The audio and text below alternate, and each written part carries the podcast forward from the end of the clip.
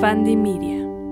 Hola mix, bienvenidos a un episodio más de Mi Humilde Opinión, el podcast donde hablamos de moda, estilo, tendencias, chismecito e información que les causa mucha curiosidad, que me preguntan mucho en mis redes y la verdad es que ustedes ya saben que aquí es el lugar donde yo más despepito, es mucho más fácil explicar, es mucho más fácil decir, es mucho más fácil tomarnos el tiempo. Así que hoy vamos a hablar de mi carrera como Fashion, Stylist. ¡Ah! Entonces, musiquita y comenzamos.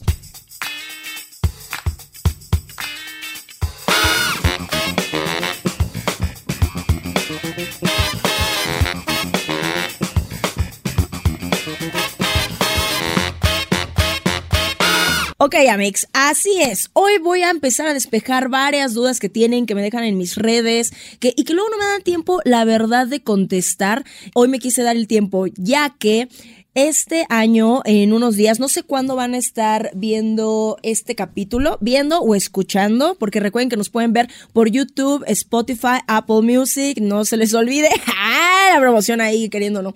Entonces, dije, aquí la verdad es que me puedo desplayar mucho más, puedo responder a más preguntas y les digo, en estos días, no sé cuándo van a estar ustedes escuchando esto, voy a cumplir un año oficialmente de convertirme en fashion stylist, o sea, de recibir mi primer pago por vestir a alguien.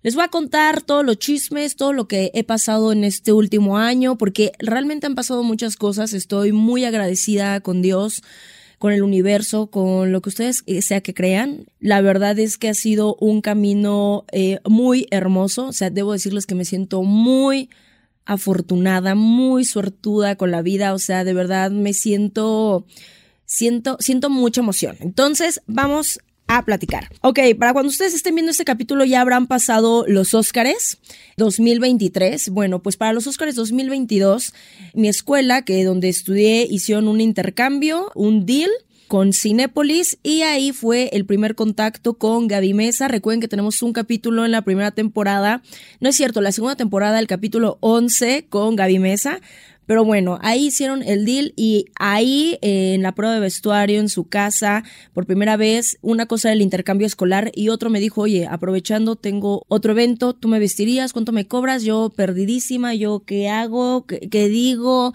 cuánto se cobra, no me han dicho bien, qué está pasando, pero bueno, ahí Gaby me dio la primera oportunidad. Y esta ocasión volvieron a hacer ese mismo deal en la escuela y Gaby o sea, no sé si va a estar escuchando esto, la verdad no lo creo, pero yo ya se lo habré hecho saber. Muchas gracias, te amo, eres una persona hermosa.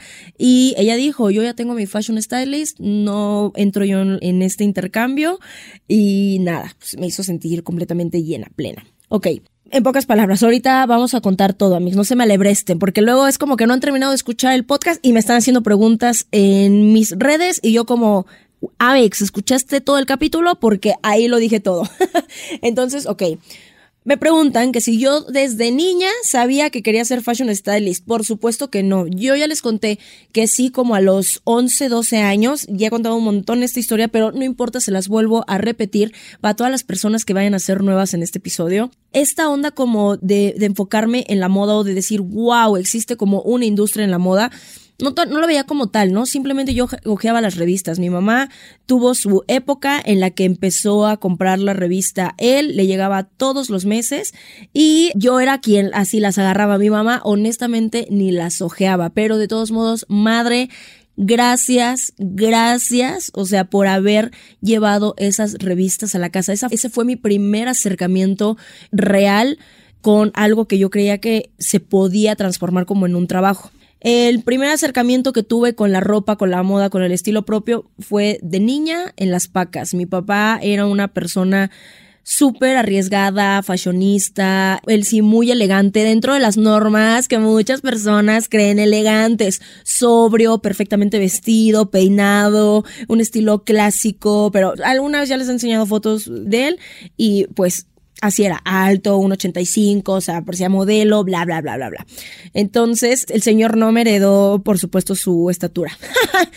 en fin. Entonces, él realmente tenía una fascinación por la moda, por el buen vestir, y ya de ahí como que a mí me fue creciendo como esta parte. Cuando les digo, llega esta revista de moda a mi casa y la empiezo a ojear, ahí se abre toda la visión para mí. Pero yo pensaba que existían solamente tres trabajos en ese entonces, que era quien escribía las revistas de moda, los diseñadores y las modelos en mi ignorancia. O sea, güey, yo no tenía internet a los 12 años. Yo tuve internet hasta la preparatoria, hasta los como 16, 17, amigos. Entonces, este, así de escasos recursos. no tuve internet hasta los 17, güey. Entonces, bueno, para mí era quien escribe, imprime las revistas, modelo, diseñador, punto. Entonces, yo dije, puta, modelo, ni de pedo. Diseñadora, siempre lo he visualizado, siempre lo he visto como una oportunidad, lo he visto, pero en este momento no me siento en las capacidades tanto económicas como intelectuales como técnicas de llevar este sueño, ¿no? Este un poco lejano, pero a lo mejor más adelante. O sea, aquí les estoy diciendo un sueño que espero yo no se lo esté robando a nadie. Quien se sepa ese chisme, se lo sabe. Quien se lo sabe, se lo sabe. Aquí, aquí lo que pasa con este podcast es que esta comunidad es muy de compas, muy de amigos, y hay unos que luego vienen y, güey, ¿qué, qué, estás hablando? Bueno, quien se sabe ese chisme, se lo sabe. Pero bueno, todo el mundo, recuerden que los sueños no son unilaterales. Todos podemos compartir incluso sueños muy parecidos, incluso iguales, pero la forma en la que los vamos a alcanzar va a ser diferente, eso sí quiero decirlo. pero bueno, entonces ya después dije, bueno, entonces editora de revista, ¿no? Conforme fui ojeando, al principio pues ojeaba lo más padre de la revista y un día tomé una revista y la leí y la observé desde la primera página hasta la última. Y ahí venía un directorio. Y ahí supe que existían coordinadoras, editoras, directoras, fotografía, edición, styling y todo esto. Y dije, ok, hay un gran mundo. Para cuando yo entro eh, a la preparatoria, eh, Amix, los papás metiendo presión de no, vete por acá, vete por acá. Yo en ese entonces quería escoger una preparatoria, o sea, la UNAM. Y yo dije, no, pues es que a mí me gusta más como una parte a lo mejor más administrativo, no sé qué vamos a hacer, ¿no? Cuando entro a la prepa, ahí por primera vez pienso, ok, a lo mejor me puedo meter a una escuela de diseño, voy a ver qué ofrece. Para ese entonces no había ni mucha información, ni muchas escuelas y no encontré como gran cosa. Ya encontré eh, cosas como hasta la superior. Entonces dije, bueno, no, pues no hay manera, ¿no? Entonces ya sabe, mi mamá empujando, métete una ingeniería en ingeniería te va a ir muy bien, que no sé qué. Y sí, ojo, no estoy diciendo que a los ingenieros no les va, le va bien a quien hace las cosas bien y a quien las hace con pasión. Y eh, al menos eso es lo que yo he descubierto a lo largo de este año, ¿no? O sea, las cosas te llegan cuando te tienen que llegar y porque te tienen que llegar y porque es tuyo y porque es ahí donde tienes que estar. Entonces, bueno, ya yo, Alejandra, tomando estúpidas decisiones desde ese entonces. Fíjense, a pesar de que soy bastante rebeldona y siempre como que yo he hecho de cierta manera lo que quiero, pues, güey, o sea, no mames, me mantienen mis papás, vivo con ellos, ¿qué chingados voy a hacer? Para ese entonces, Amix, creo que nunca les he contado que yo iba en una telesecundaria, que para quien no sepa, aquí por lo menos sé que las telesecundarias fuera de Ciudad de México son muy buenas, o sea, como que se aprende, pero aquí en Ciudad de México son malas, o sea, la mayoría es mala y es educación como para chavos problemáticos, es para chavos, ojo, no estoy poniendo un juicio, no estoy diciendo que son todas, ¿ok? En mi generación, en ese tiempo, así se consideraba, ¿ok? Entonces, bueno, para eso, este, mi mamá me pagó un cursillo para entrar al IPN y me dijo, tienes este único curso, esta única oportunidad y te tienes que quedar en tu pinche primera opción. Y yo, madres, verga, pues ni modo, pues do it. Fue lo que hice. Estudié tres años de técnico en informática. No aprendí nada, güey. O sea, actualmente a veces se me olvida cómo prender la computadora. necesito ayuda para todo, para todo. O sea, de verdad, o sea, yo aprender a usar la computadora fue no, no entiendo de verdad cómo yo casi reprobaba. O sea, yo ya desde ahí yo debía haber visto, esto está mal. Pero me acuerdo mucho que en esa vocacional 14 Luis Enrique Rosoler. ¡Ay! Aquí, aquí, mi chavos, hay alguien ahí de, de la boca, ya de acordar de mí, güey. Pero estaba la carrera de mercadotecnia. Yo quería tomar mercadotecnia y mi mamá me dijo otra vez, otra mi mamá, otra puta, le han de estar sonando los, sumando los oídos y otra de estar, si está escuchando eso porque ella fan número uno, sí me está escuchando, hija tu chingada madre, perdón moderna, pero sí fueron las cosas. Mi mamá, métete informática, te va a ir mejor en la vida, vas a ganar más. Todo esto les prometo que tiene un punto, ¿ok? Yo soy como legalmente rubia cuando está explicando un punto que parece que no tiene nada que ver, pero tiene que ver con la moraleja al final y ganar el caso, ¿de acuerdo? pero bueno, entonces mi mamá me dijo, métete ahí, ahí tú vas a triunfar. Y yo, ma, pero es que mira, mercadotecnia está bien padre, y hacen este comerciales, y hacen así como publicidad, y ven todo esto, y mira, sales como técnico, ya de ahí me paso a administración. No, no, no, no, informática, los ingenieros ganan muy bien, y la informática es el presente y el futuro. Miren, yo no quiero dar malos consejos aquí, no quiero decirles no escuchen a sus padres, porque muchas veces los padres tenemos la razón Muchas veces los padres de verdad quieren hacer lo mejor por nosotros. Pero, güey, aquí va mi primera humilde opinión. ¿Quién chingados dijo que a los 18 años, 17 estamos mentalmente capacitados para escoger la carrera que puede definir el resto de nuestra vida. ¿Quién, güey? Vamos a lo mismo ahora me está dando cuenta justamente de que hemos platicado muchos temas de personas que han tomado y que han sido juzgadas por tomar decisiones antes de los 20 y llegamos a la conclusión que todos estamos bien pendejos. No sabemos a dónde vamos, no sabemos quiénes somos, no sabemos qué queremos, no hemos trabajado en nuestra autoestima, en nuestra salud mental, puta, menos, hasta apenas hace poco y gracias a las redes sociales eso se veía, ¿no? Pero incluso estos exámenes vocacionales siempre con las mismas profesiones de siempre, doctor, abogado, contador y ojo, no porque no se necesiten, güey, yo sin mi contador me muero sin un doctor, bueno, ¿no? Pero creo que uno debe de estar bien consciente de, de que, pero güey, ¿cómo vas a estar bien consciente a los 18? 18 años, ¿no? Entonces, bueno, tomo informática, ¿no? Salgo de la preparatoria como tengo que salir, este, técnica en informática, bien o mal, agarra, no, pues toma la ingeniería en informática, güey, o en sistemas, pues si ya estás encaminada.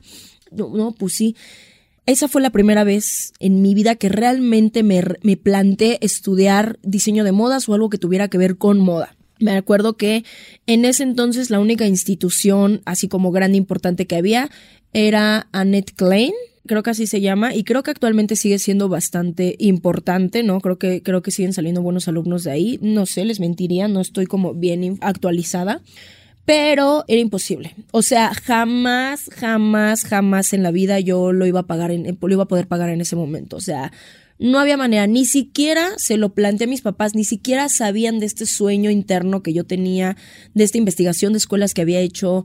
No había manera. Pensé en algún momento tomar algún curso en un Cecati y yo les voy a decir algo. Les voy a decir algo aquí, algo que, que ahorita me, me vino a la mente, güey. Adivinen, adivinen, adivina adivinador, ¿qué materia yo iba en una escuela técnica, no, no es cierto, iba en una diurna, pero ¿qué taller me tocó de escuela diurna?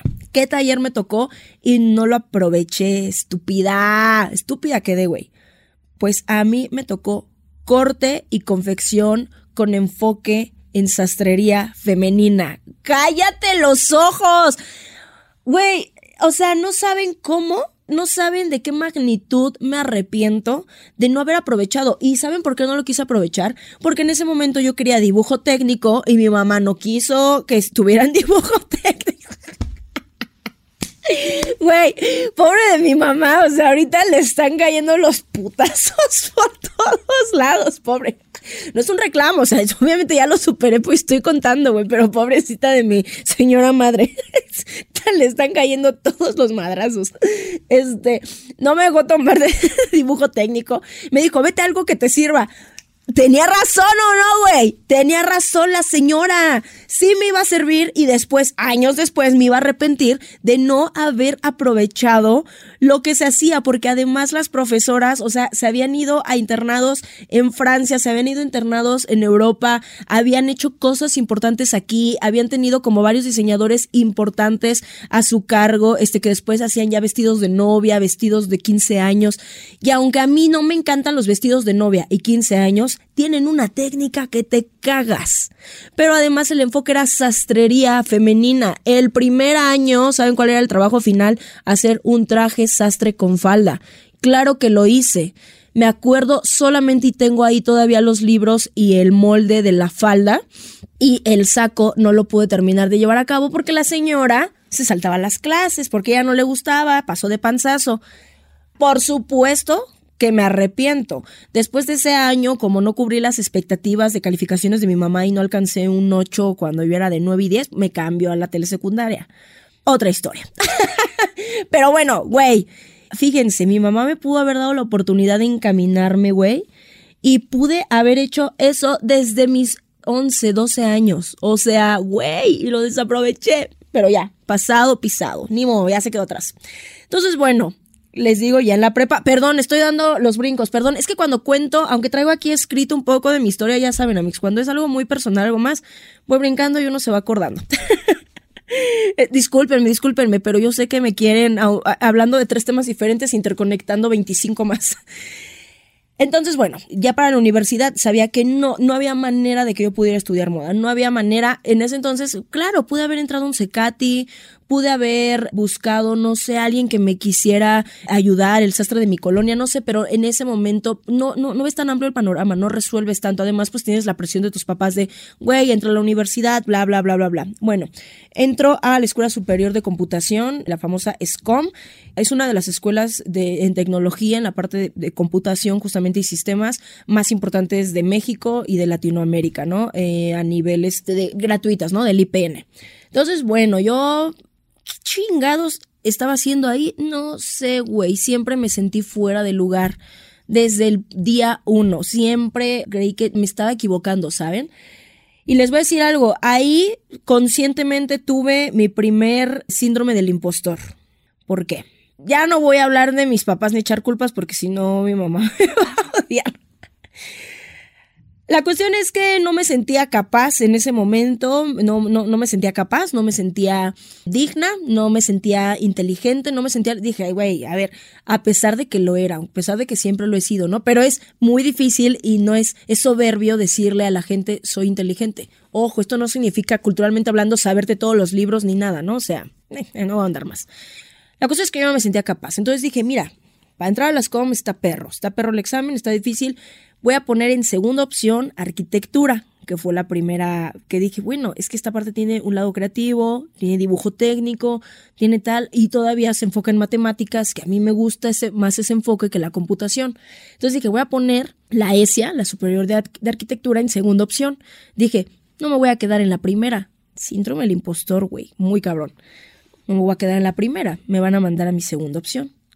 Obvio, no tengo las capacidades para entrar al SCOM. Puta, que me quedo en SCOM. Vale, madre, güey. Los pinches cuatro semestres más largos de mi vida, güey. No, no, no, no, no. O sea, matemáticas discretas, de, de, verdad, álgebra lineal. No mames, no hay nada más de acordarme, güey. No, te suda todo. Este. no sé, nunca revisé mis calificaciones, nunca, nada, nada. Y creo que nunca me di de baja oficialmente. Vino el paro del Politécnico, yo me salgo, yo estaba ahí de pedera. Después mis papás no me dejaron seguir yendo al paro porque me iba a pasar algo, no sé, ya, muchas cosas. Pasa la vida, pasa la vida. Empiezo a trabajar, después me embarazo, después me convierto en ama de casa y después viene el gran momento donde abro mi bazar en Facebook ahí ya fue el punto de quiebre, fue esto es para ti, esto es lo que quieres, esto es tu vida. Fue ahí. Ahí yo dije, no sé qué voy a hacer. Ahí no tenía claridad. Dije, yo no sé qué voy a hacer, pero voy a hacer algo que implique buscar ropa, darle ropa a la gente, vestir a la gente y vestirme a mí. O sea, eso me gusta. Punto. Para muchas personas será lo más pendejo, será lo más banal, será lo más simplón de la vida, pero para mí era todo, era eh, salir de la monotonía, era ser yo misma y fue el camino que me llevó a encontrarme a mí en muchísimos sentidos, como mujer, como persona, como profesional, como mamá, como muchas cosas. O sea, este camino realmente me dio mi propósito en toda mi vida, me dio mi pasión, me dio, me dio las ganas de vivir. Así, así es. Pues ahí empieza lo del bazar y eh, empiezo a ver que pues realmente, número uno, no presentaban como bien la ropa en ese entonces y como que yo decía, es que hay cosas como más bonitas, hay cosas como más padres, no sé. Entonces yo me empiezo a probar la ropa, me empiezo a probar la ropa y en cuestión de uno o dos meses, o sea, yo ya era un bazar popular de ese entonces, que era 2016, 2017 más o menos. Yo ya era un bazar popular, o sea, ya todo el mundo, o sea, ubicas Ale, Ale, Ale, Ale, tal. Ahí eh, dije, güey, esto me encanta, ok, ¿cómo voy a estilear lo más simple del mundo? Y yo ya ahí empezaba a estilear.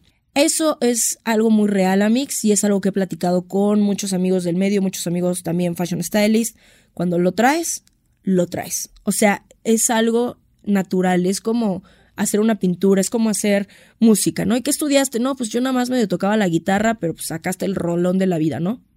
A veces lo traes, a veces es un don, es una cuestión como de gusto, de esencia, de estilo personal, de visión y de todo lo que vas guardando en tu caja negra a lo largo de los años.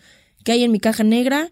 Música, arte, rock and roll, blues, sobre todo yo he estado muy eh, influenciada por la música, porque mi papá era un completo melómano y él nos hacía ver todos los videos, o sea, del mundo. Les voy a decir cuál fue mi primer video así de impacto visual. Dos, fueron dos. Como a los nueve años, güey. A los nueve años ya mi papá poniéndose trastorno en mi cabeza. Bueno, uno de los primeros fue Placebo, Brian Molko. Él, en una imagen andrógina, en ese tiempo donde se dejaba el cabello largo, uñas negras, estaba muy delgado, muy blanco.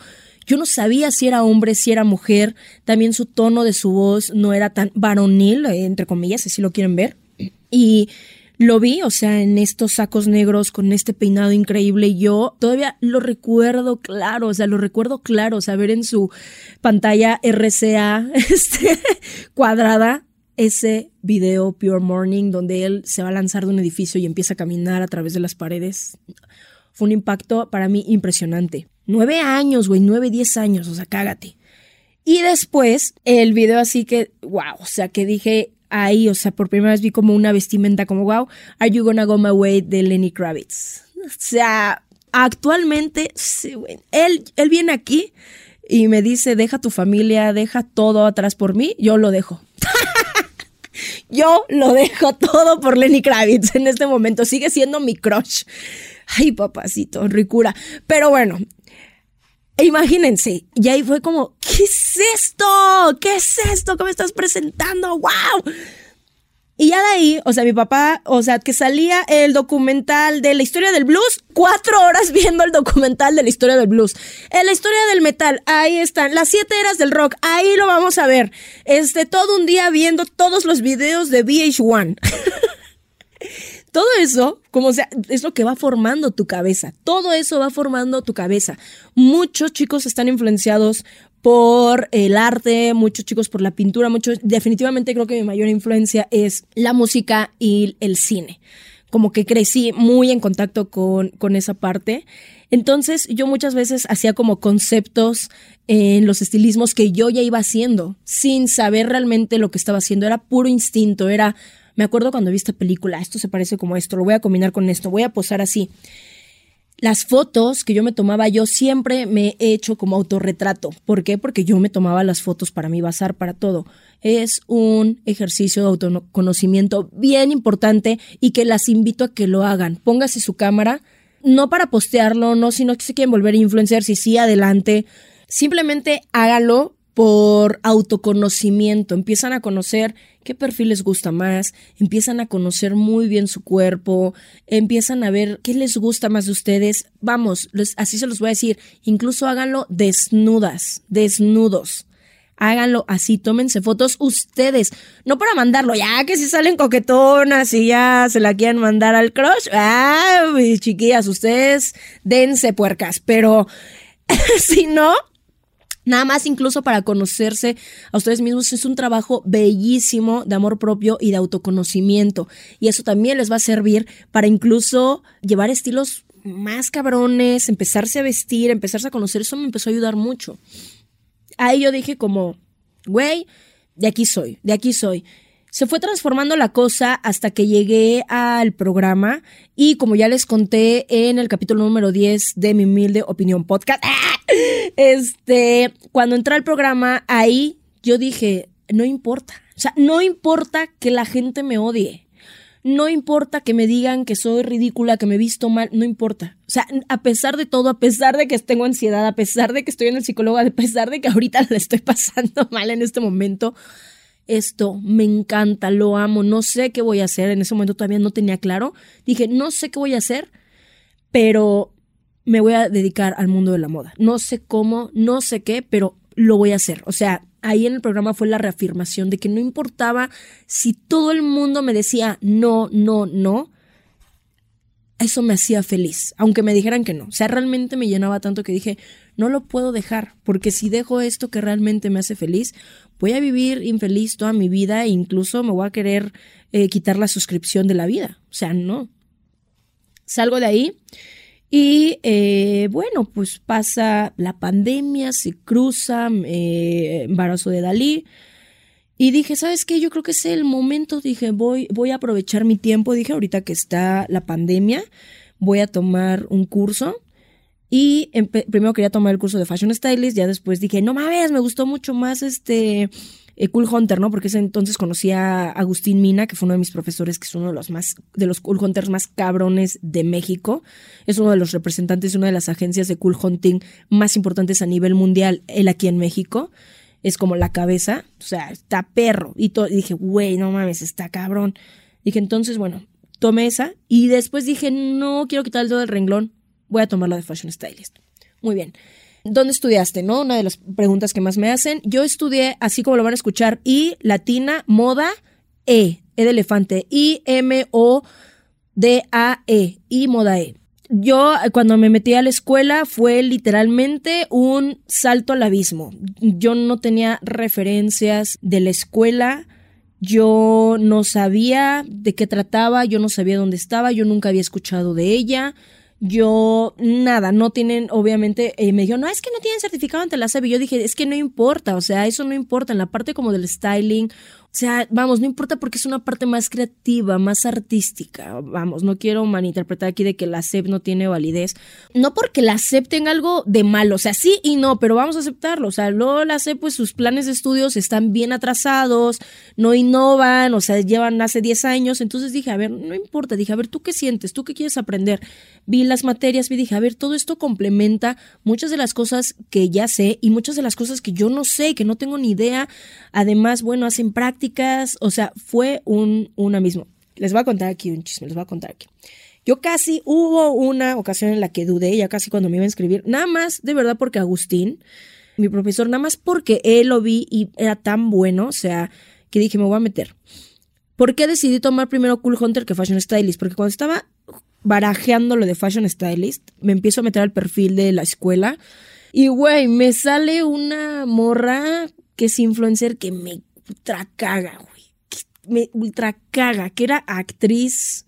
Era una de las divinas, no me acuerdo cuál de las divinas era, o sea, no era la de. No era Violeta. Era una de las divinas, no, no me acuerdo, no era ni Violeta ni la rubia, era una. Ay, no me acuerdo cómo se llama. La cuestión es que la morra me caga, güey. La conocí cuando trabajaba en Televisa. Es inmamable, es grosera, es prepotente, o sea, me zurra. Ay, no me acuerdo cómo se llama. Ay, ay, no, ay, sí, no te acuerdas. No, güey, la verdad no me acuerdo. Pero la cuestión es que es una de las divinas y ya restamos dos. Que no es ni Violeta ni, ni Simoneta. Tampoco se llama Simoneta la rubia, güey. Me estoy acordando de cuando, de su papel de chiquita. No me acuerdo. La cuestión es que hacen un, hicieron yo creo que una propaganda pagada con ella. Y yo dije, esta morra no se sabe vestir no habla de moda, su contenido no es de moda y se ve bien falsa, o sea, esta escuela de verdad, estos solos a los influencers a los que le pagan, sí, yo también soy consumidora y si yo pienso que me están mintiendo, lo, lo dudo. Entonces, güey, ahí barajé muy difícil. Afortunadamente, cuando entré a esta como clase virtual de una hora como para que explicaran de qué trataba Cool Hunting, como les digo, Agustín Mina y Vikingo, ustedes van a saber quién es si es que escuchan el podcast y si no ya les contaré, me convencieron y dijo, ok, primero voy a tomar esta que me gusta, que me puede abrir a lo mejor otras puertas, otro campo y ya veo si me meto a Fashion Stylist. Quedé encantada con Cool Hunting. Fue muchísimo más de lo que yo esperaba. Claro que me dio un amplio panorama. Yo ya por sí descubrí, y ahí es donde empieza, y aquí se los digo, ¿no?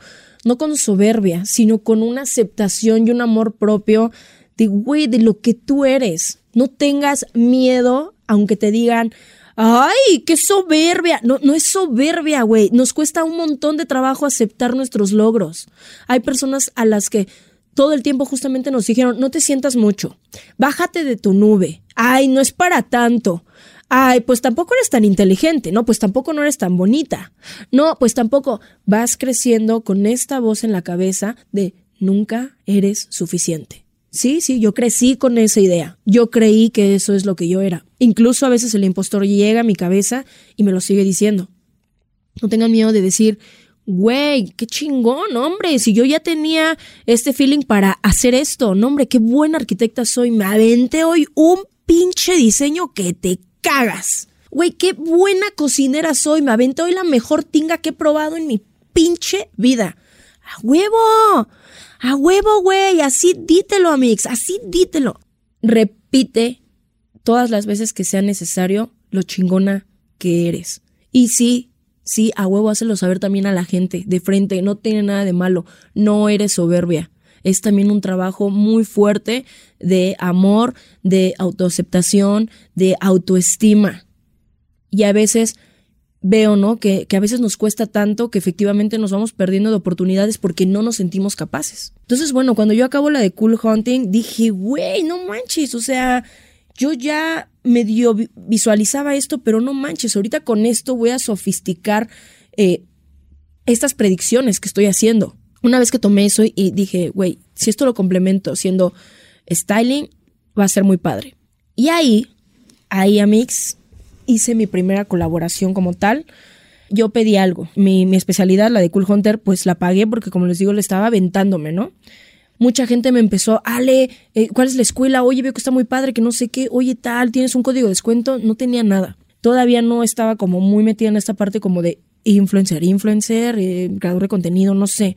Y aparte ya tenía mis bastantes seguidores, mis treinta y tantos mil seguidores, ¿no? Entonces, bueno, yo hablo con la directora de la escuela, Carla, Carla Sarti, y le digo, oye, mira, yo tengo tantos seguidores, la verdad es que a ellos les interesa mucho esto. A mí es bien importante siempre hablar como de educación, de estarnos como leyendo, aprendiendo tal.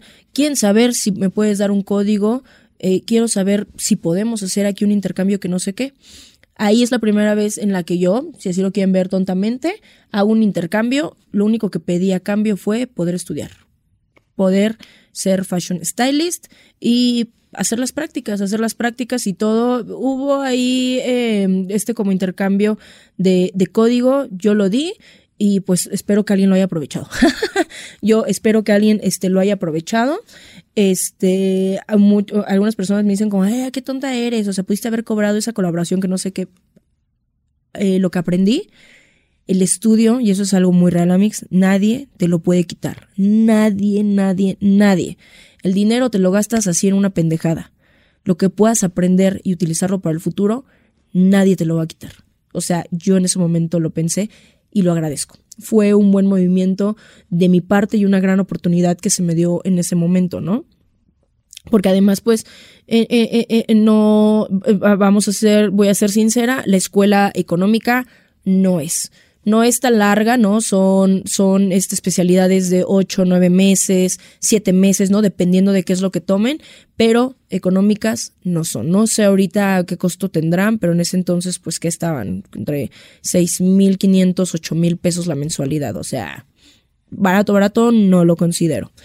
Entonces, salgo de aquí empiezo a hacer muchas prácticas y qué es lo chingón de la escuela. Ojo, y este no podcast no está patrocinado, no está, es lo que yo viví, o sea, pues, lo estoy contando abiertamente para que no, para que no crean. No tengo código de descuento. O quién sabe, Después de este podcast, a lo mejor próximamente voy a hablar, voy a ver a la directora en un evento e igual y platico con ella y igual y conseguimos algo. Sí, sí, se los voy a, dejar en mis, en mis historias o se los pongo aquí si lo están viendo en YouTube.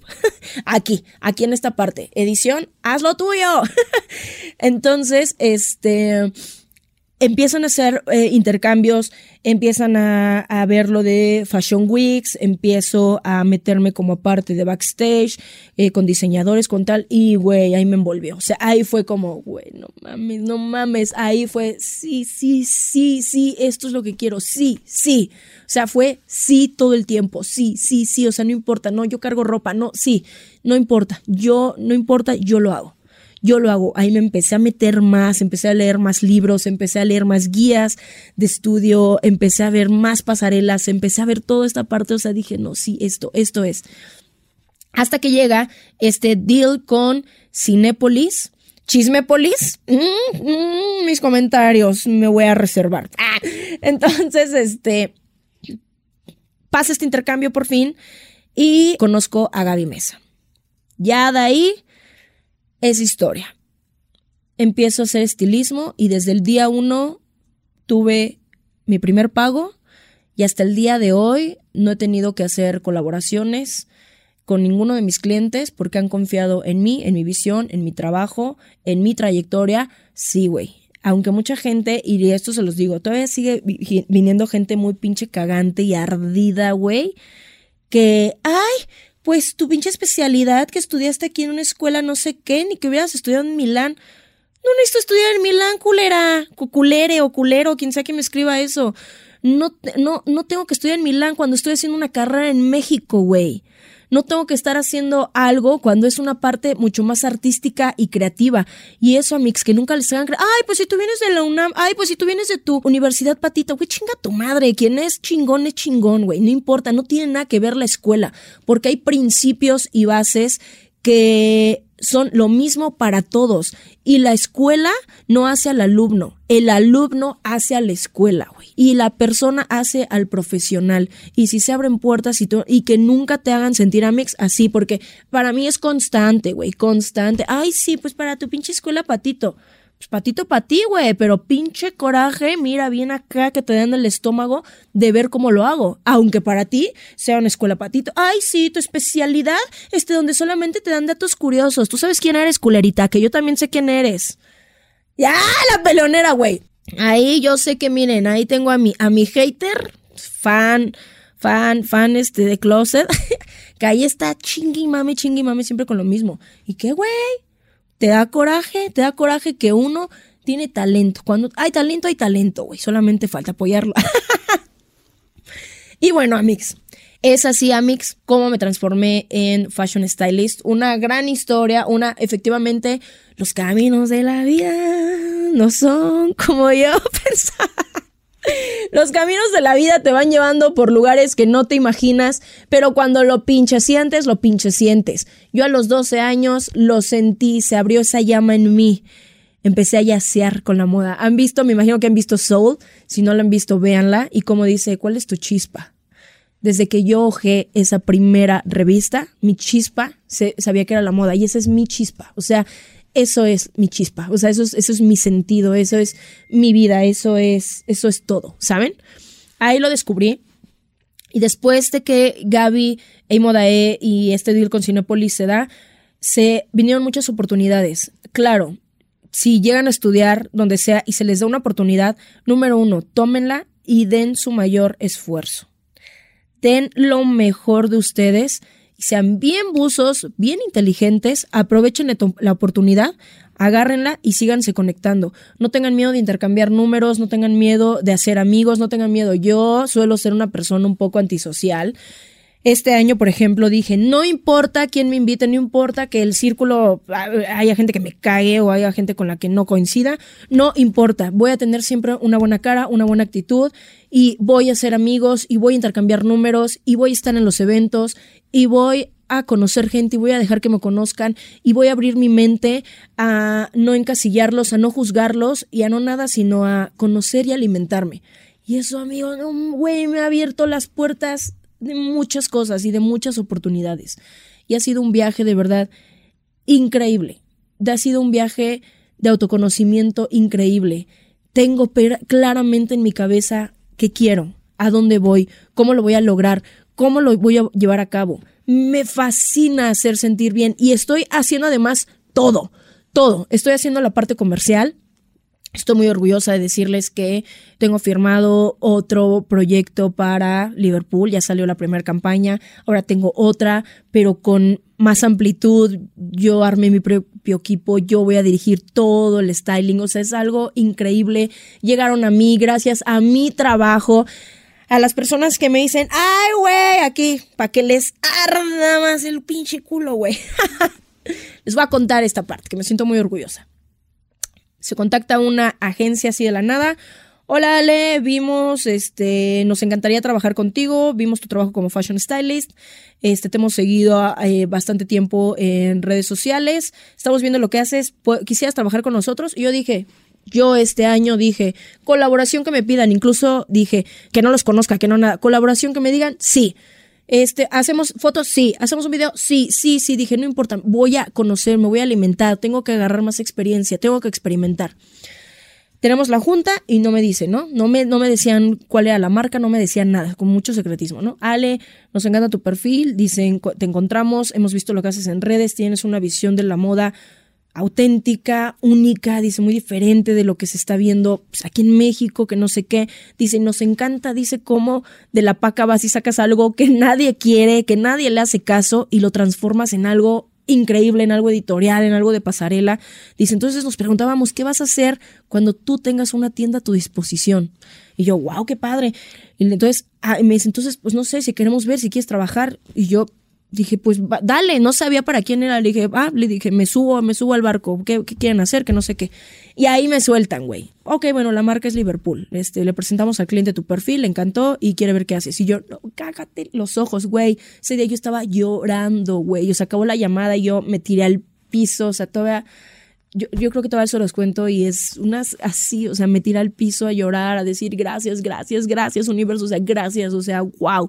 Y esto fue empezando así el año cuando yo estaba en un eh, estado mental en el que dije, todo lo que sea para mí que llegue este año. Hice un post de mi cumpleaños y así tal cual lo sentí. He acompañado toda esta parte con un trabajo de introspección, con un trabajo de eh, psicólogos, o sea, bueno, de amor propio, con un trabajo justamente de aceptar, saber aceptar y el saber decir, huevo, güey, me lo merezco. Sí, güey, que llegue a mí lo que es para mí. Y ha hecho un cambio radical en mi vida. Y ya sé, güey, estoy sonando a coach motivacional, espiritual, mamadorcísimo. Pero claro que esto lo acompañé de un gran trabajo y ha sido un camino bien complicado desde que estoy ansina de chiquita, ¿saben? Venir de la nada, de la absoluta nada, güey. Nada pensar de verdad muchos momentos de no vas a lograr, nunca vas a lograr ser nada. Efectivamente no eres nadie. ¿Qué eres tú? Y de repente verte en esto güey, eres chingona, tienes una visión.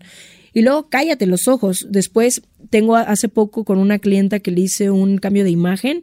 Su esposo es ay, neurólogo enfocado como en... Ay, no me acuerdo. La cuestión es que es muy chingón. O sea, tiene así un, un mega nombre, o sea, de neurología, no sé. La cuestión es que cuando saco toda mi paleta de colores, me dice, oye, ¿distingues esto? yo, sí, pues es mi paleta de colores y se quedan así. Yo que dice, bueno, ¿y ves todos? Sí, sí, sí, ¿por qué a qué te refieres? Y me dicen, ah, dice, lo que pasa que, dice, cuando tú me los pones así, dice, tantos colores, dice, para mí todos se ven exactamente igual. Dice, y no todas las personas visualmente tienen la capacidad de distinguir absolutamente toda la gama de colores y ver colores con su verdadero tinte, ¿no? O sea, ante la luz y yo qué. Entonces me dijeron, güey, todavía no lo he hecho, pero me dijeron que, que si me hacían una resonancia magnética, porque él estaba seguro, casi seguro, ¿no? Por muchos pacientes, que yo estaba en ese 2% que veía todo el espectro de colores posible en el mundo, ¿no? O sea, dice solamente el 2% de la población dice, y eso, dice, con lo que tú haces, dice, sí te hace especial, porque vas a ver siluetas, patrones y colores que nadie más va a, distinguir, o dice, o no con todo el espectro de color como tú lo vas a ver. Y yo, ¡Oh! y yo, oh my god, mi chispa, mi don. ¡Ah! O sea, yo, yo, yo dije, ah, ver, dije, güey, este, este güey es doctor, no sé, pues que se haga. Ya les contaré si en algún momento me hago la resonancia electromagnética. Pues que qué necesidad, ¿para qué le quito espacio a alguien en el seguro, en el hospital? Para nada más ver a ver si, si veo todos los colores, no sé, como perro.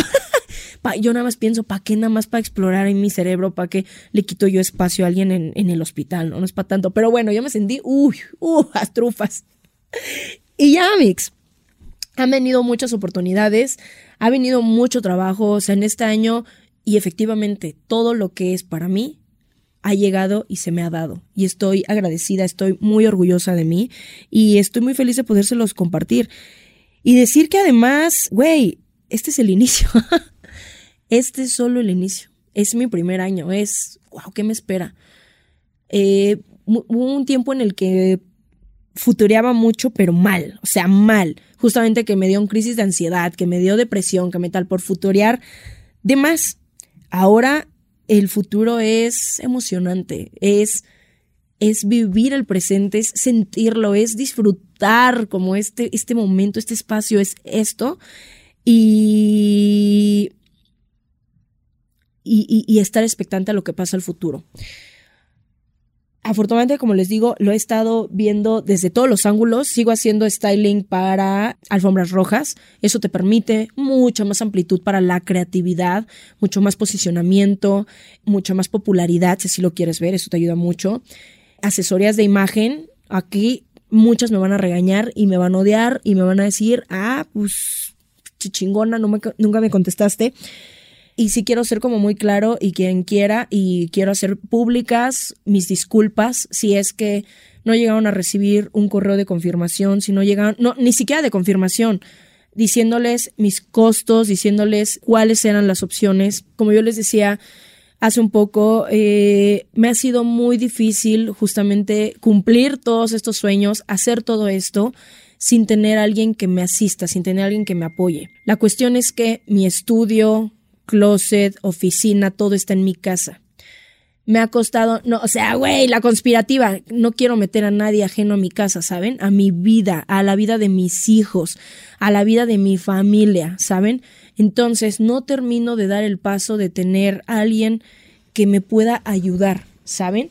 Y muchas de esas ayudas y muchas de esas ocasiones necesito que alguien esté ahí y no termino justamente por este miedo de eh, invadir la privacidad de mi familia, que para mí, y ustedes lo saben, es hiper valiosa, o sea, hiper valiosa. Y luego, pues no sabes con quién te puedes topar o no sé, güey. Además, ya vieron a Selena Quintanilla, güey. La mató su asistente y su mayor fan.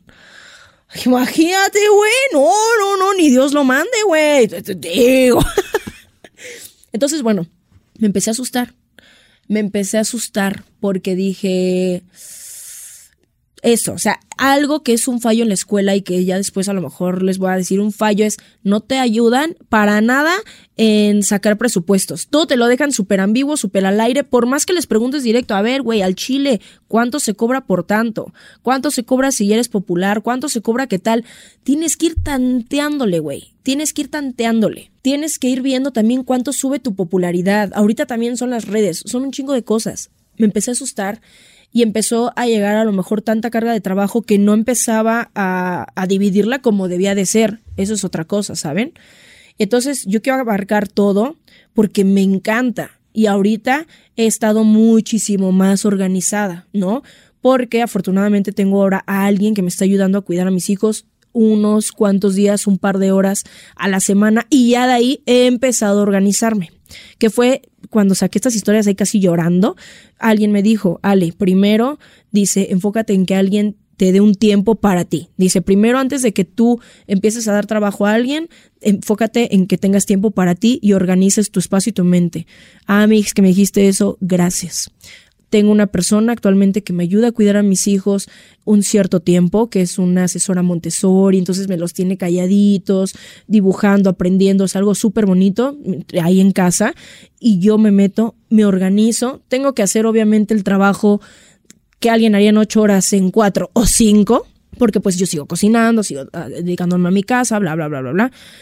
Pero bueno, me he podido organizar más. Ahí empecé a hacer de nuevo asesorías personalizadas y descubrí que, güey, me encanta. Es que, güey, todo me encanta, le todo te encanta. Todo me encanta, todo me encanta. Pero las asesorías personalizadas es algo bien bonito porque es una conexión con ustedes muy personal. Y cada vez que las conozco, a cada una terminamos siendo amigas. O sea, es como si las conociera yo de toda la vida. Ustedes es más fácil que a mí me conozcan, pero es muy bonito darme cuenta que he sido tan abierta, tan real en este sentido de las redes, que cuando nos conocemos es como si yo también las conociera y ustedes se abren conmigo de una manera impresionante que es de verdad como si fuéramos amigas de toda la vida. Y para mí esa es una sensación sumamente gratificante porque ustedes me han dejado mucho y yo el dejarles ese pedacito de closet ordenado y esa seguridad para plantarse en el mundo, esto de decirme, yo soy doctora, no se me está dando el valor que se me tiene que dar y quiero verme como la jefa y quiero porque a final de cuentas con mi imagen eh, voy a poder aspirar a ser la directora de eh, el hospital, hacer esto, hacer el otro, ¿no? Cuando me van contando sus problemáticas, voy aprendiendo de lo que es real, de cómo la imagen impacta en la sociedad. Bien importante. Estilismo en alfombras es eh, fancy, es todo. Entonces, bueno, antes de que me desvíe, quiero pedirles una disculpa a quien se sintió como que las dejé plantadas, que, que ni siquiera tuve el contestar no quiero justificarme, no quiero justificarme. Este, voy a empezar de nuevo a medicarme contra el TDA. Ya justamente con este doctor neurólogo me detectó cómo y que a lo mejor estaba mala medicación. Pues, empezar todo esto, como les cuento, es muy difícil. Efectivamente hago brincos de aquí para allá, empiezo a hacer una cosa y luego otra. Después, cuando empecé a ver que llegaron tantos y tantos correos, fue muy abrumador. Fue, o sea, ya no sabía, dije cómo lo voy a lograr como tal no tengo justificación. no, ¿para, qué, ¿Para qué me trato de justificar? ¿Para qué? Les pido una disculpa de verdad sincera. Sé que a lo mejor muchas para este punto me van a decir, a mí ya no me interesa, o sea, gracias, yo estaba interesada y sé que me van a mandar la chingada y, yo lo sé. Y, y, pero si alguien quisiera, de verdad, tengo en este momento una agenda mucho más organizada, no quiero decir que desocupada, pero mucho más organizada. Y si quisieran, mi correo electrónico está abierto para ustedes. Y de verdad con todo gusto yo les mando la información de lo que necesiten, yo les mando la información de lo que ustedes me habían pedido. Y, y quien no, también me puede hacer el comentario, o sea, Ale, no me gustó como me lo han hecho saber, o sea, eh, me dejaste plantado, me dejaste, eh, o sea, nunca me contestaste el correo. Y, y les pido disculpas. Me ha sido un poco difícil organizarme en ese sentido y empezó a ser abrumador. Pero, pero no se merecen eso de mi parte, o sea, de ninguna manera. E, e, igual, como les digo, con la página web, con la tienda, con cosas con despistes de mandar mal algún correo, luego de mandar mal un paquete, luego de cambiar fecha. Mm, ha sido complicado. Como les digo, esta, esta fue una parte de lo que fui aprendiendo, que necesita muchísima, muchísima organización, mucha organización, tener una agenda precisa, ¿ok? ¿Cuándo voy a tener una red carpet? ¿Cuándo voy a tener este proyecto grande? ¿Cuáles días van a ser los marcados? qué días voy a hacer esto, ¿no? ¿Qué días tengo que ir a, regresar la ropa? O sea, yo misma me he visto embarrada de tener que absorber cuentas de varios miles de pesos porque se me pasó la fecha de la devolución del ticket. Puta, eso, güey, no mames, o sea, no, no, son... Este año, y les voy a decir algo, mi TDA me ha hecho perder eh, mucho dinero, mucha de mi paciencia a veces, pero bueno, lo sigo trabajando y este año es lo que empecé a hacer. Como les digo, en este momento volví a retomar las asesorías de imagen y gracias a quien me, dio la confianza, gracias a quienes me esperaron, gracias a quienes no quitaron el dedo de renglón y siguieron mandando sus mensajes y que ya ahorita ya están agendadas y que ya ahorita ya las conocí, que ya ahorita ya tienen un cambio que te cagas. Gracias de verdad. Y les repito, una disculpa, pero mi correo va a estar abierto igual para ustedes de la parte de styling, de alfombras rojas, eso te permite experimentar mucho más, te permite llevar tu creatividad, te permite innovar mucho más, si en esta parte lo quieren hacer.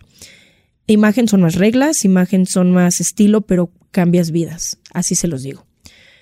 Red Carpet es hacer que tu clienta se sienta la reina del lugar, darle seguridad, darle fuerza. Y la parte comercial es muy emocionante porque es muy, muy, muy, muy rápida, todo aquí, todo acá, órdenes, este, llegar a un acuerdo, ¿no? O sea, en esto de, ok, la marca quiere esto, pero tú qué visión le puedes dar, ok, va, va, va. Hasta ahorita los proyectos que he llevado me han dejado carta abierta para plasmar mi visión con ciertas restricciones que a veces pide la marca y eso también es muy bueno porque no te casas con tu ego de decir, yo lo hago todo perfecto y así y aquí truenan mis chicharrones. No ¿Cómo lo vas a resolver teniendo estas restricciones? Ah, muy bien, lo vamos a hacer así. Estoy aprendiendo. En este momento es un aprender, es un eh, observar, es un experimentar, es decir, qué me gusta, qué, cómo puedo implementar esto que estoy aprendiendo en esta área acá y cómo voy a implementar esto que estoy aprendiendo de ustedes acá y cómo voy a implementar esta parte social acá. Y así, Amix, estoy muy feliz con lo que estoy haciendo. Estoy completamente plena, llena, satisfecha. Eh, estoy muy emocionada con lo que me depara el, el futuro. Eh, estoy muy agradecida.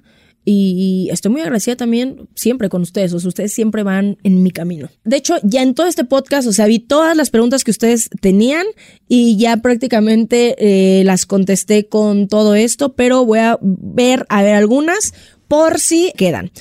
Eh, vamos a empezar, así como, como las tengo, a ver.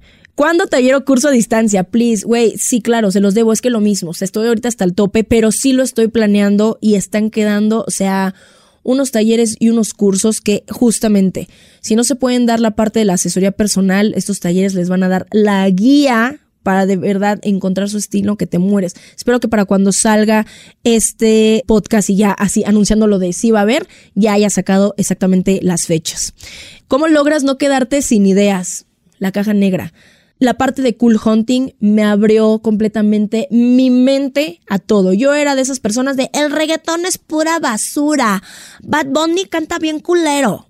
Yo, yo era de esas cagantes. Yo, yo, yo. Cuando entré a Cool Hunting, una de las primeras clases fue analizar un video de reggaetón y el por qué. Y desde el reggaetón más underground, o sea, que apenas como estaba renaciendo, hasta la parte de, de lo más popular y por qué se había hecho tendencia y ahí entendí muchas cosas, entonces mi panorama se abrió de una forma brutal. Entonces me alimento ahora de nueva música, aunque no me encanta, aunque no la estoy reproduciendo todo el tiempo, veo los videos, entiendo el porqué, analizo los colores, analizo las tendencias, analizo las letras, estoy viendo el porqué, hacia dónde va, qué estamos viendo. Eso, seguir viendo arte, película, ir a exposiciones, alimentarte de toda la parte artística que se pueda para poder seguir manteniéndolo en la caja negra y tomar mejores decisiones. Leer las, ver las red carpets, ver todos los eventos, ver películas, ver videos de todos los artistas nuevos musicales. Sí, es mucha información ya, y, y muchas veces cuando estás así parece que no estás haciendo nada, pero le estás metiendo información a tu cabeza importante. Y algo que me ayuda muchísimo es mi contenido propio, porque ahí es creación pura, sin límites. Nadie me pone las reglas, nadie me dice qué hacer, es yo divirtiéndome. La gente se encabrona, la gente cree que soy ridícula, la gente, güey, chingando su culo, no me importa, güey. Ahí es mi creación pura y eso hace que no se muera mi creatividad en ningún momento. Yo creo que es lo mismo que, que pintar y que cuando pintas diario y, y experimentas con algo diferente. ¿Cuánto tiempo lleva una asesoría personal? Ok. Esto va a depender del tipo de asesoría. Hay un tipo de asesoría que es como rápida para un evento, cuestión de dos, tres días ya te tengo armado tu look, ¿no? Tipo como alfombra roja, red carpet, pero para un bautizo, para una fiesta, para reencontrarte con tu ex, no sé, algo así.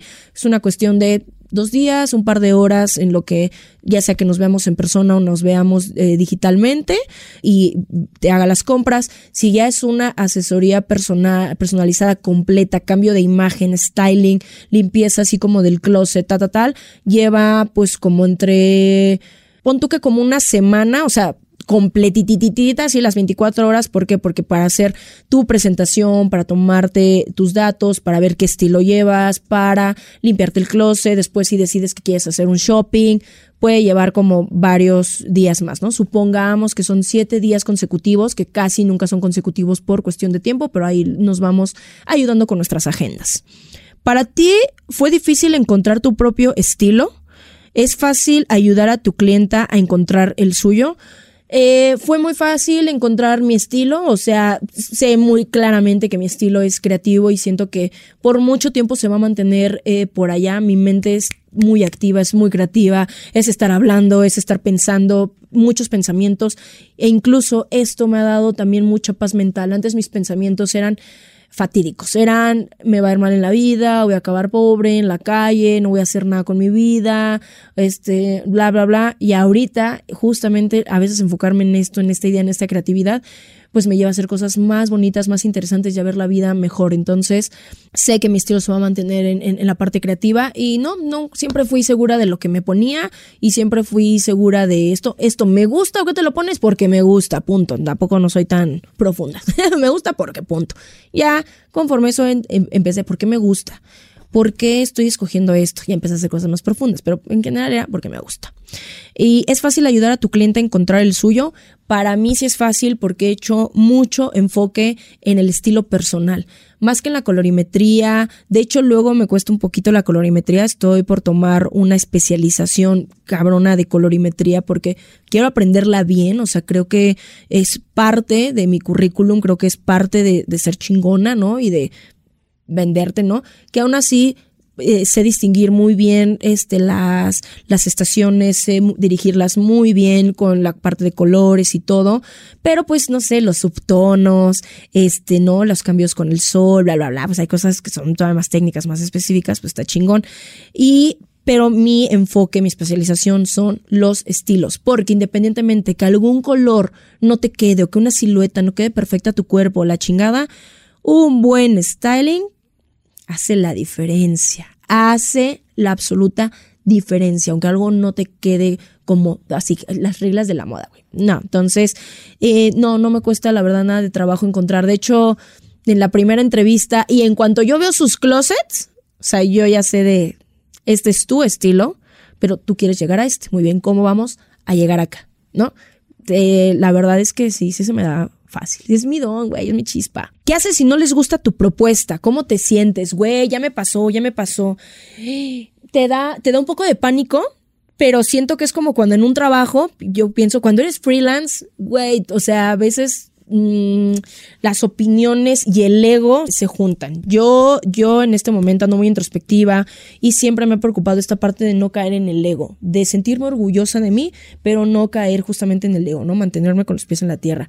Entonces, eh, ya alguna vez, eh, alguna de mis clientas como que no solamente no, sino que cambió cosas de look sin avisarme, ¿no? Sin preguntarme o sin decirme, oye, yo me asusté yo, yo más bien tiendo como a la ansiedad, al miedo, o sea, no, no es tanto a la ofensa, me da, me da ansiedad, me da miedo, me da, me van a despedir, ya no va a querer trabajar conmigo, este, ¿qué habré hecho mal? Y tiendo, ya ustedes ya lo saben, yo me mediqué contra la ansiedad eh, un poquito más de un año, entonces puedo llegar.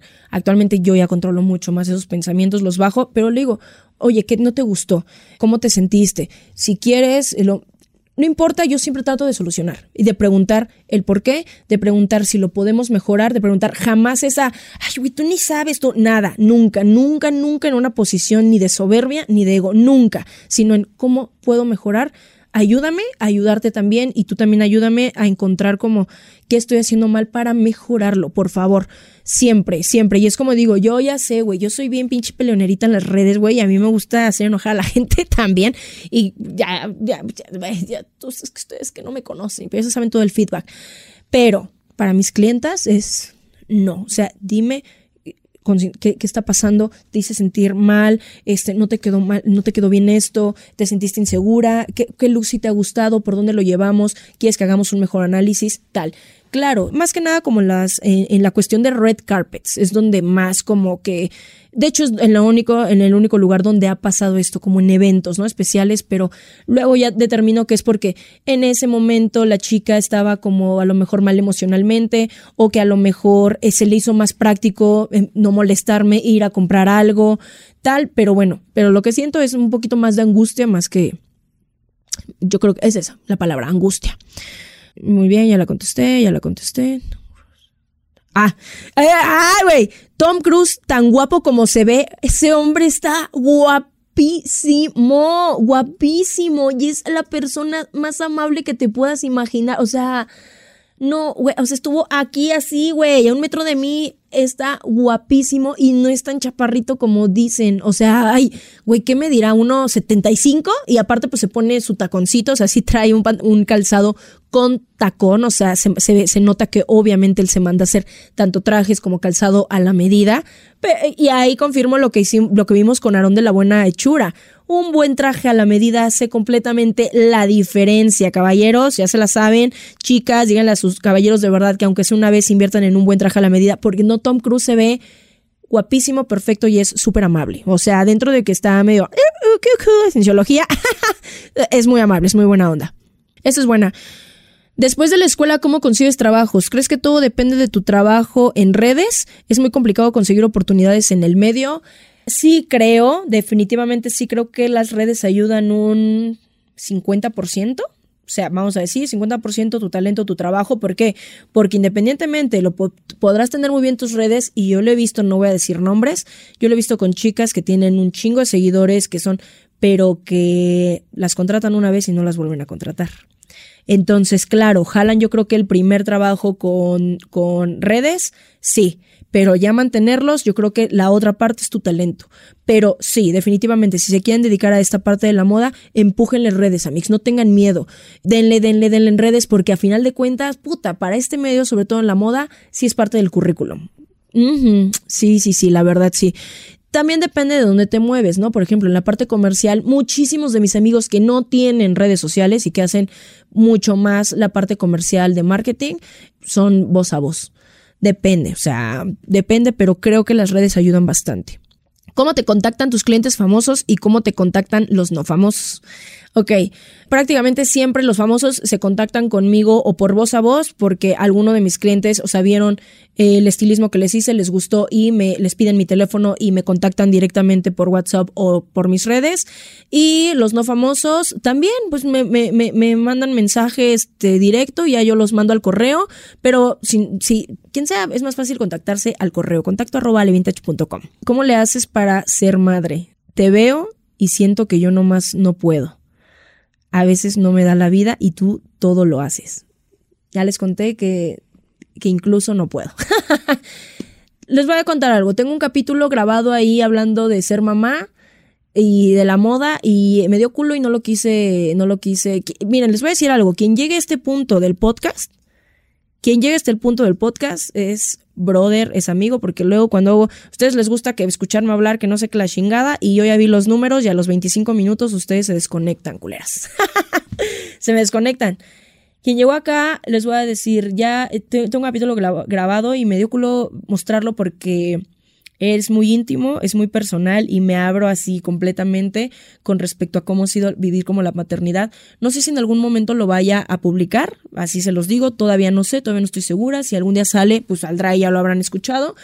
Pero justamente hablo de esto que les digo, que esta parte de querer abarcar todo y la maternidad, que es un trabajo 24/7, ha hecho que justamente no pueda, no pueda terminar de organizarme, no pueda terminar de contestar correos, no pueda terminar muchas cosas y hasta apenas ahorita me estoy apenas organizando después de un par de meses. Así de difíciles.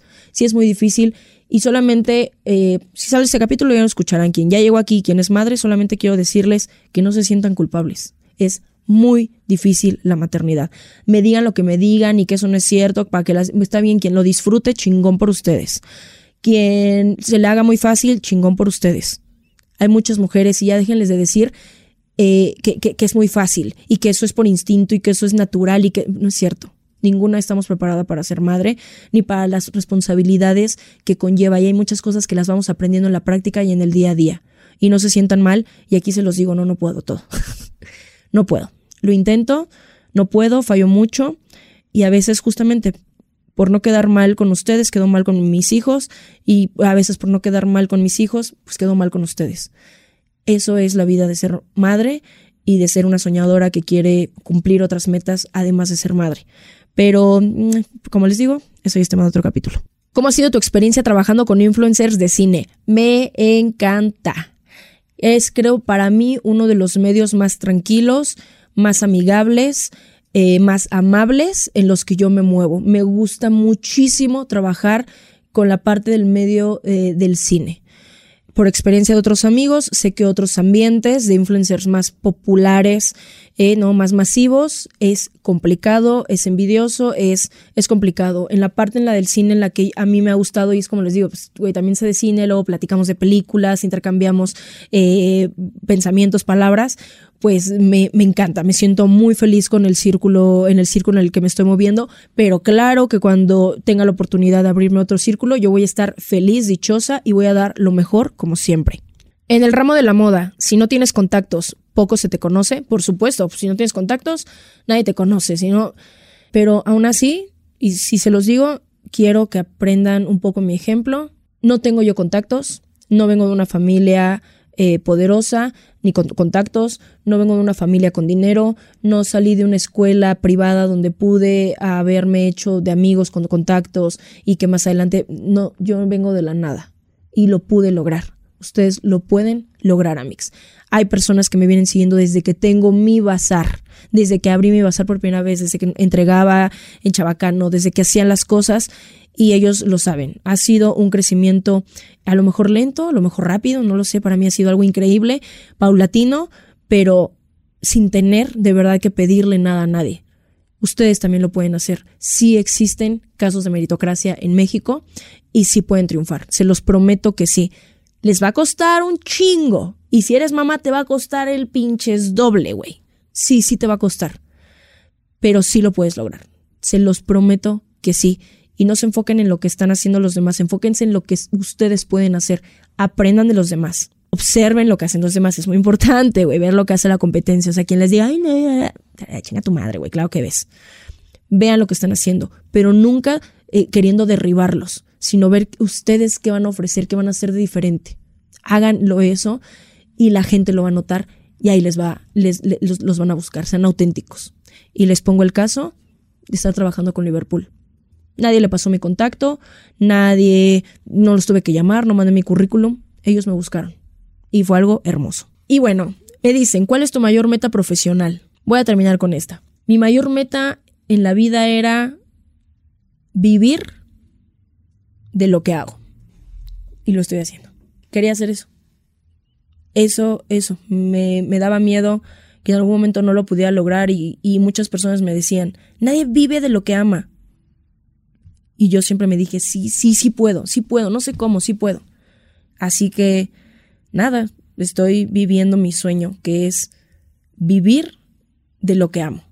Hacer todos los días lo que amo y tener un sentido eh, de vida, tener las ganas de despertarme emocionada todos los días por qué va a pasar hoy. Así que, y como se los digo, sinceramente de corazón, espero que todas lo hagan, que todos lo logren. De verdad, ese es hoy mi deseo y esa es hoy lo que yo le pido al universo, no para mí, para ustedes. Eso es lo que quiero, que ustedes hagan lo que ustedes quieran y puedan vivir de eso como ustedes quieran. Y listo, Amix. Güey, creo que eh, va a ser un capítulo mucho lleno de chisme. Espero que hayan llegado hasta acá. Y eh, espero que les haya gustado, güey. A mí me encantó, o sea, de verdad, me encantó, me encantó eh, contarles toda mi experiencia, me encantó eh, platicar con ustedes, siempre la siento bien cerca, me encanta la comunidad que tenemos, eso ya se los he dicho miles de veces. Les agradezco su tiempo, su espacio, sus oídos y nos escuchamos en un próximo capítulo de el podcast. Ya veremos con qué tema, ya veremos con qué invitado. Cuídense y pasen bonita semana. Bye. Mi humilde opinión es producido y conducido por mí, Ale Vintage. Editado por Uriel Islas con producción ejecutiva de Jero Quintero. Diseño de portada por Pablo Sebastián y música de Ernesto López. Este es un podcast de Media.